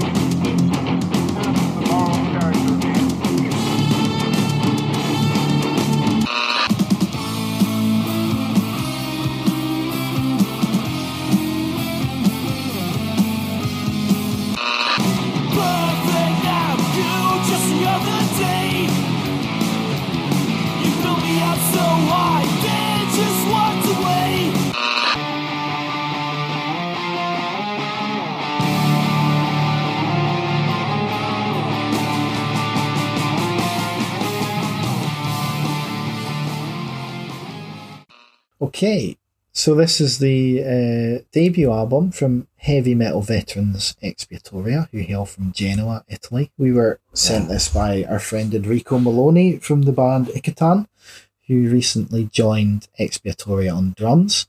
Um, you can check out a review of Icatan's excellent 2020 EP back on episode 14 of the Scratch Cast, and we also interviewed them last year Interviewed them. which is a, a good chat, and that's well worth checking out if you're interested. Now, Expiatoria were formed way back in 1987, which is The year, the, year, I you was were born. born. and it's pretty mental to think that um, having formed 35 years ago, this is just the band's debut album. I think they have released a few EPs and and, and things o- over the years, and there have been kind of various various different lineups. But Yeah, I think they've changed yeah lineups a few times. yeah, but interestingly, these are all new songs. They're not just re-recordings of older materials. They've, these songs have been written in the in the past couple of years as well. So it's not just that they've they've just taken some of these old songs and dusted them off and re-recorded them. This is this is this is new material, and uh, yeah. So like I said, they've they've gone through several lineup changes over the years before settling on the the current incarnation of David Krieg on vocals, Massimo Malachina on guitar. Eduardo Napoli on guitar, Giambattista Malachina on bass, Flux on keyboards, and of course Enrico Maloney on drums. Although I think it was a slightly different lineup again that actually recorded the album. yeah. Because is it not a Stefano Caprilli? Or, I don't know why I put an accent on there. Um, on drums. Yes, there's, there's Maybe. definitely someone different on drums, maybe even on keyboards. Although it could just be the real name of Flux. Um, Sure, Could that's not well his be. Christian name. anyway, so uh, in describing their sound, the band have name checked the likes of Mercyful Fate and Candlemass, and just generally describe themselves as old school heavy metal and prog. Um, I'm not super au fait with either of those bands, but there's there's a few other kind of bands in the mix there we'll touch on as we we go through each of these tracks because there's only what there's only six tracks, although they are all really long. The album's 43 minutes roughly Yeah. just with just six tracks. So I think with the exception of track five, they're all um, at least seven minutes. Or one's maybe just under seven minutes, but they're pretty much all seven minutes or more. One of them's nearly ten minutes. So you know these are these are very long songs. So if you you know if you don't have an attention span, then this is not the it's not the band uh, for you. And I think it's fair to say that as well as that being long songs, they're they're dense. They're dense, atmospheric, brooding songs. All the type of thing that you would expect from this type of band. Yes, it's like, I mean, it's the- saying old school heavy metal, but it's sort of you know, there's it's it's doomy, it's proggy, Yeah. it's it's gothic, and you know that that gothic sound kind of includes the subject matter of the songs as well when you sort of dive into some of the lyrics. And um, we we were going to record this what a week ago, and um, Yeah, well, yeah, exactly. We, we were going to record this a week ago, and I'd done all my notes except for this album, and had like one hour before we were going to record, and hadn't listened to it, and I, I was going to like try and listen to this and take some notes, and then try and record the podcast. And You can't. we were both like, "That's that's that's Madness. impossible, complete madness." um, well, I mean, uh, forty-three minutes of that hour would be just listening to the album, so it's like, and it, you know, you can't just listen to this album once and then collect your thoughts on it. It just, it just, it just wouldn't be doing it justice. So the album kicks off with the song "When Darkness Falls," which has got quite a satisfying stomp to the drums. It's got these chunky, classic sounding heavy metal riffs, some nice bending guitar licks. I think the opening vocals in the verse were a little bit jarring for me at first. There's a few satisfying moments in there, particularly um, there's a There lyric is. That, goes by the devil's hand, which the first time it, it comes around is just like in quite sort of deep tone, and then the second time it it comes around, it's in like full heavy metal falsetto in the in the in the style of like King Diamond or or that, or that kind of thing. If, if I mean if you if you don't know King Diamond, then go and listen to the song Abigail, and you'll get you'll get the idea. Um, but it's that sort of really high pitched falsetto, almost shrieking kind of delivery, and it's it's a, it's almost comical. Um, just uh, Yeah, it if, if you're not used to bit. that kind of music, but it's um it is a It kind is. of trope of heavy metal, but it's I, I find it particularly satisfying. Yeah, I enjoyed that, and I think I think it's fair to say that the, the kind of vocals to begin with are a bit. I don't know how to. It's it's very much in keeping with the genre, but yeah, it was. It, it's it's it's very gloomy, oppressive. Maybe is maybe not the right word to use, but yeah, I, I can get that. So it was a bit difficult for me to listen to it first because I wouldn't say that this stuff's normally in my my kind of wheelhouse. But saying that, those bits that you mentioned were were definitely a high point. I, I did really enjoy that, and I did enjoy the bit where he's. I think he's kind of singing as the devil. Yeah. I love that. I did love that. I thought that was really cool. Yeah, I couldn't quite work out some of the words, so I found there's um there's a lyric video on YouTube. So I found the lyrics for that part, so and it's it's I, I found it really good, and it's delivered almost like like a Hammer horror film. You can imagine like Peter Cushing or Christopher Lee delivering those lines like as the devil, and it goes um when the shadows Are you gonna creep. do- I'll do it in the voice. I don't know if I can do, Do it, man. Do when it. the shadows creep over the landscape, when the clouds, I can't do it. When the shadows creep over the landscape, when the clouds veil the face of the moon, when the wolven hour draws near and the mortals dream about me, or something to that effect, That's pretty Um, good, man. That's pretty impressive. without without all the kind of screw ups in between. But um, that's yeah, that's a particularly memorable bit, and like I said, it's just got that kind of hammer horror kind of feel about it, which I suppose is a kind of theme of of of heavy metal in particular because it, it it's quite heavy, but it's also quite theatrical in the kind of sense of like maybe like Alice Cooper is quite theatrical, Yeah, yeah, and that I mean that that continues straight away in the beginning of um, Ombra or Tenebra Part Two. yeah. Which you know, I, I've said in my notes again, another really long number. Um, I don't know if I've got this right, but it's it's just under ten minutes long. Yeah, Nine nine minutes thirty seven seconds. Opens with that gloomy horror movie esque organs or keys. The song opens up at around the kind of one minute forty five mark with Italian lyrics. um, yeah, I think they might be. Yeah, so I kind of did a wee bit of reading about what ombra means because it's called ombra tenebra part two. So ombra means shadow or shade, or according to Google Translate, in the Veneto dialect means something else. So entirely, a little glass of wine. However, I think it's pretty safe to say that you know it's most likely it most likely means shadow in this context. Yeah, Um, So I think the title, when translated, means shadow, darkness, wall, or dark, you know, something like that. Anyway, again, has that kind of gloomy, kind of oppressive feel, kind of similar to the first track. However, again, quite like as I said, you know, when we've kind of been discussing some of the other uh, artists that we've covered this time round, there's the introduction of female vocals on this number, which again, really, I really enjoyed that kind of juxtaposition, and I felt as if it complemented Craig's kind of vocals really well. Again, it, it's it almost felt as if it was three different songs in a way. I mean, that that's just kind of the nature of of prog and having a song yeah. that's nearly ten minutes long. It, it's Yeah. got to it's got to change, or it'll just get boring. Mhm. But yeah, I I thought that yeah, you've got that that sort of classic horror theme in the opening. It sounds a bit like sort of Phantom of the Opera or something like that. Like you can imagine it played on organs. Yeah. you know, it's got that that that kind of sound, and then it kind of moves into this quite demented sounding clean guitar piece and it reminds me a bit of Metallica's Fade to Black. It's got that sort of classic tone that you just you don't really hear as much in like modern metal. And I re- it's, it's just a tone that I really love. And um, the guest vocals, I think her name's Rafaela Cangero. They were a real highlight. They're quite haunting vocals. And then there's some really good guitar moments later in the song as well. I've mentioned Metallica. I think there are there.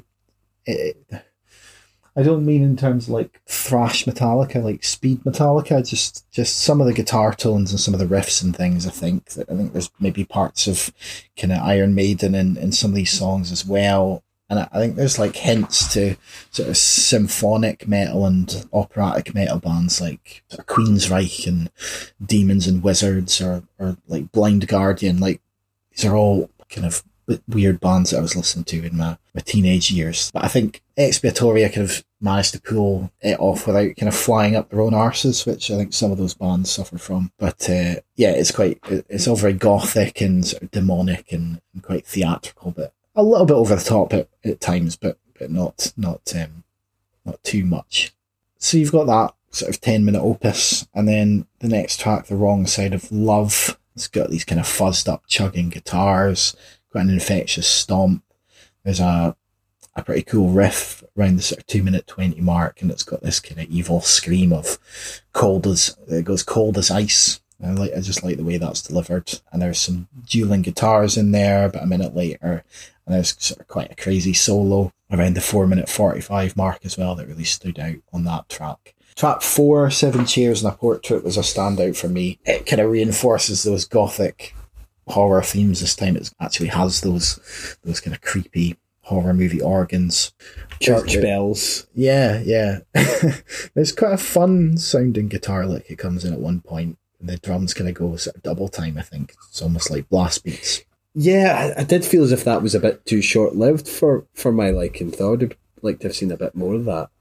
Yeah, yeah. No, I yeah, I'd agree with that. And there's a a pretty awesome guitar solo about halfway through. Works quite well with the vocals when they come back in as well. And another guitar solo near the end. I mean, there's fucking just guitar solos all over this album. And uh, the lyrics on this song, I mean, on the on the on the album as a whole, the lyrics are quite vivid. if you dig into them. And I, I mean, I've not really done that on all the songs because I haven't. I don't think I've listened to enough to really get into them. But on this song in particular, the, the kind of the last portion of the song, I really enjoyed. So I'm just going to recite the whole thing again. Um, I'm not going to do the voice this time because it's, it's screwed it up so badly last time. um, but it goes. Um, effluvium of mystic fumes exalts this gathering of grieving players. Through the dark they brandish candles in procession like monks in mourn. Seven chairs and a portrait of a lady dressed in purple and red. Weird black mass, ritual bizarre, which goals and meanings are unknown and unheard. One by one the acolytes, they disappear, abducted by the portrait, no trace of them, nor the house itself, just a dream within a dream of a sick and lost mind. A That's cool- pretty cool, man. Yeah. That's pretty cool. Yeah. And I feel like you could probably dig into the lyrics in a lot of these tracks and find sort of similar passages. Well, we've, we- you know, we've had that example from the devil on Himself. the track, from the devil himself on the opening track. Yeah, I'm surprised didn't strike me down when I was reciting that passage. Um, he'll, he'll visit in the witching hour, man. Like he'll visit at like three o'clock in the morning or, or whatever. That's when Yeah. all those things happen, isn't it? he'll Yeah, just be um, taken away. after midnight, taken away to the, the nether world. Um, there's actually a good line on the on the opening track. It's something like, I, "I pledge allegiance to the things below." That's what it is. Yeah, yeah, I do remember that. I, yeah. I quite like that. So seven chairs and a portrait was a was a standout for me. I really like that that last sort of section. I think that is in the song earlier on as well, but I just like the way it ends because uh, that sort of last. I think the word the final word mind. So it's just a dream within a dream of a sick and lost mind, and I think the the way the word mind is emphasized kind of like is the sort of it sort of punctuates the song in a, a certain way, which I, I quite liked. And then probably my favourite song is Asylum of the Damned. Asylum of the Damned, Ah, which okay. is yeah. weir- weirdly the shortest song. But, um, and the and the bright uh, the brightest number on the album, um, purely instrumental from what I remember. Uh, at least initially, it opens with this kind of mellow panpipes and flutes, kind of floaty, ethereal sound and guitars. Does kind of feel as if it kind of allows the album to breathe a wee bit. But there's a saxophone in there as well, from what I remember. it's Um, like an incredible saxophone solo on it, Grant. It's just Yeah. like, it's just a big, big part of the song. I, I think that's why I like it so much. Because that, that, yeah, because that gets more kind of frenzied and erratic as the type. Yeah, I did enjoy that. Yeah, and uh, like I think I've listened to this album three times, and every, every time when it gets to that song, I'm like, yes, I, I think it's brilliant, absolutely brilliant. Like I think saxophone like works really well in heavy metal. I think think because it, could- because it good could be wherever. quite a like it could be quite demented. I think that works really well with the the themes of, of heavy metal, just kind of chaotic, sort of unhinged kind of sound you can get from a saxophone. Just just works. Well, just well, looks at look at how uh, expertly performed it is in, in bands like Viagra Boys, for example. Like it's like a caged beast. Yeah, exactly, exactly. And then it can be it's, it's like such a kind of versatile. Well, it's not the only versatile instrument. It can be like it can be like really romantic, you know, and like Careless Whisper or whatever. But then it can be this absolute monster. But you could say that for lots of instruments, I suppose. Yeah, I feel you'll probably take up the, the, the saxophone at some point. The Sasquatch. Yeah, I feel, Sasquatch. oh, I feel like my neighbours would like petition to have me thrown out of the building if I took up saxophone. Do, do you know this is totally uh, totally off topic? But did you know that Clyde, as from Bonnie and Clyde, uh, played the saxophone? No, I did not. Picked it up uh, watching a movie about them the other night. It's just a, an image of him playing the saxophone just before he goes and shoots somebody the next day. Do you got any? Have you got any more Bonnie and Clyde facts you'd like to share? Not not today. Not, Not today. today. Tune in next time. Do a, a spin-off Bonnie and Clyde podcast. Bonnie and Clyde and saxophone podcast. right. Let's uh, getting back to what we're actually talking about. We've, the, we've got the last track, um, album closer, Krieg, my last song. Yeah, so Um, that so so obviously there's been a number of kind of lineup changes uh, over the course of the years. Is this is this him saying that he's possibly leaving, or is there a kind of backstory to that? I've no idea. I've no idea. I mean, like from the name, it kind of sounds like it, and Mm. I mean, when you listen to the song, it it kind of feels like a journey. Yeah, Um, it's yeah, I don't know. I don't know. It brings back that that sort of King Diamond falsetto vocal from the first track, which doesn't really um, you don't really hear it again after the first. That very short bit on the first track, and then it comes back here, so it feels like it's sort of closing the, the loop a little bit. But um, yeah, I, I don't know. I don't know what the significance of that song name is, but it, it's a it's a good way to close the album. I quite like how there's quite a sort of plodding pace to the drums. The bass is quite grumbly. I like the clang on the, the Queen guitars. You've got the moody vocal. So I suppose it, it does feel a bit like a lament. But then you, you get those chugging guitars that come in after about two minutes or so. Really infectious. And then there's quite lo- lots of like demonic kind of flourishes throughout the track. So yeah, I quite, I quite enjoyed that one. Good way to close the album. yeah, yeah. What was your thoughts overall? So I quite, I quite like this. I like um I think but I think there's a lot to kind of dive into. And like I said, I've picked out some of the lyrics here and there, but I don't think I've really scratched the surface in terms of maybe the sort of stories that are buried in there. And like I think if you're a fan of old school heavy metal, you'll you'll get a lot out of it.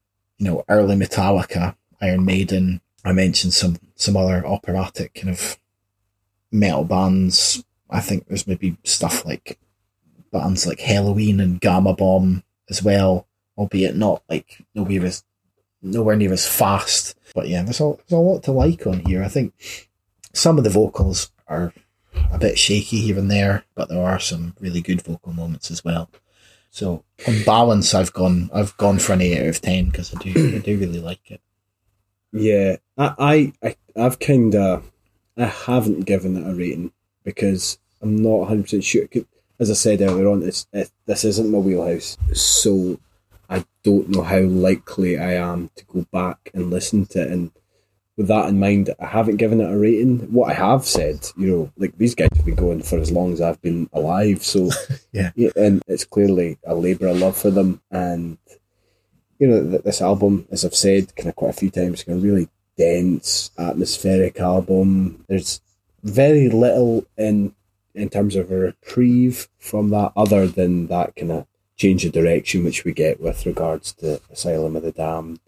To be honest, you know, As- Asylum of the Damned. Okay, we've got that kind of frenzied kind of saxophone with it being a bit like a caged beast, as we as we kind of said earlier on, but it, it certainly wasn't the the beast that I was expecting from a, a kind of song title like that, that to be honest. So that that was pretty cool. Obviously, you know, with regards to the vocals, you know, you said they're a bit shaky. I think I think I mean I'm not all that well acquainted with this type of stuff, but I think it's very much in keeping with that quintessentially kind of gothic rock style. I did really enjoy when he got the opportunity to kind of show off his kind of his vocal prowess and he kind of hit those kind of high high notes. That was proper badass top tier stuff. Like I did I did enjoy that. I think the musicianship's great. The band kind of definitely have a flair for creating that kind of dark, gloomy, sludgy guitar riffs. You know, there was a few times where we kind of discussed it kind of ramping up a gear and you know I, I can't remember what song it was. But yeah, um, there's been a few times where I've just like seen a bit more of that type of stuff. But then in speaking to you and you kind of pointing out the lyrics, like I, I like lyrics. I, I usually go in for the lyrics more than the musicianship sometimes. And I remember years ago I got well into like uh, Edgar Allan Poe had like a big compendium of all these works. I've still got it somewhere. And I haven't probably sat with this album as as long as I could have. I've, similar to yourself, I maybe only listened to it kind of two or three times. But I wonder if I was to spend a bit more time that I'd get a bit more of appreciation for for that, for the kind of wordsmanship, because I, I do like that. You know what I mean? Then you kind of reciting the, the lyrics from Seven Chairs and a Portrait was pretty cool. You know what I mean? That's kind of pretty poetic. it? Yeah, yeah, You know what I mean? absolutely. Without sounding like a wank, like it is, isn't it? You know what I mean? It's it's cool. So yeah, yeah. I think I think I need to need to kind of spend a bit more time with it, but I'm gonna I'm gonna stand back from from giving it a rating for for those reasons, if that makes sense. To Yeah, I think that's fair enough. You've kind of justified that. So I think like um, this is when you think of metal, you think of like being sort of difficult to listen to and that kind of stuff. But I think like older style heavy metal can it's an easier listening experience than maybe some more modern, more extreme types of metal. I mean, this is no, this Yeah. is not like an you know, it's not Anaal Nathrakh. It's you know, it's it's not that um, abrasive. I think it's heavy, but it's also quite fun. Yeah, all right. So that is Shadows, the debut album from Expiatoria.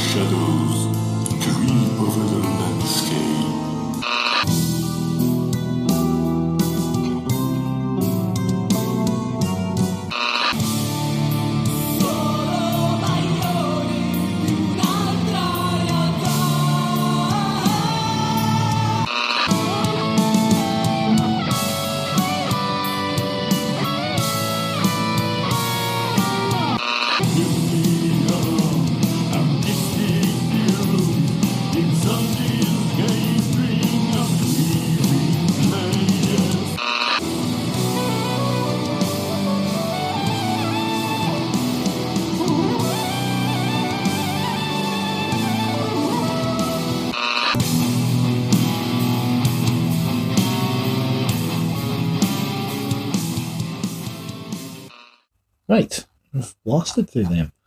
we have, man. Mm. That's quite impressive. Hopefully, we've not just talked a heap of fish. Well, we we will have. I mean, Well, I we have talked about fucking probably. Bonnie and Clyde saxophone at one point. So yeah, well, I most certainly have talked a lot of. I was talking about looking for a tweet for 15 minutes for Yeah. basically no reason. So, there you have it. Um, so, on that note, that's another episode of the Scratchcast signed, sealed, and delivered. As always, please let us know your thoughts on what we've covered. And if you do like any of the bands or artists we've talked about, then make sure you send some love their way. If you want to support our humble show, then make sure you subscribe to the Scratchcast wherever you get your podcasts. Please leave us a nice review. This helps spread the good word. If you want to support us further, then you can buy Grant and myself a coffee at buymeacoffee.com. The link is in the episode description. If you like to be featured on Submission Corner, like all these lovely people that are on the that we've talked about today, then send your submissions to the headscratcher@outlook.com or message us directly on Facebook and Instagram at the Head Scratcher or on Twitter at ScratcherHead. Don't forget, you can also head over to theheadscratcher.com to find pop culture reviews, recommendations, alternative music playlists, interviews, and of course all the previous epo, eh, of course, all the previous episodes of the podcast. Our alternative music playlist for September and October is out now. Some of our choice cuts are Past Life by Marlowe, Positive Place by Pulled Apart by Horses, Vilified by Conscious Root, Chattanooga by Rudy Zygadlo, Never Be Your Woman by Empress and Becca Starr, and Glasgow by Press Club. As always, there's hours and hours of other cool shit in there too, so make sure you check it out. Finally, if you made it this far, all that's left to say is thanks for listening, and as always, please tell your friends, your colleagues, your parents, and your pets. We'll catch you on the next episode. Bye. I never had to piss once, man. That's a record. It gives me that edge. That's what we're talking about. I kind of hoped we'd get through this episode without talking about piss, but um, It's done, man. I'm afraid I had to get it in there somewhere. I even well, I was going to say we got through without talking about Jamie Lenman, but that's not true. He was That's there. not true. He was. In I was going to say as well, I forgot to say that Aftermath, I'm pretty sure Aftermath released a cover of a Reuben song previously as well. Oh, did they? Oh, Yeah. Oh well. oh well. Ah, I, should, I should have been all over that. It's not finished. It's finished.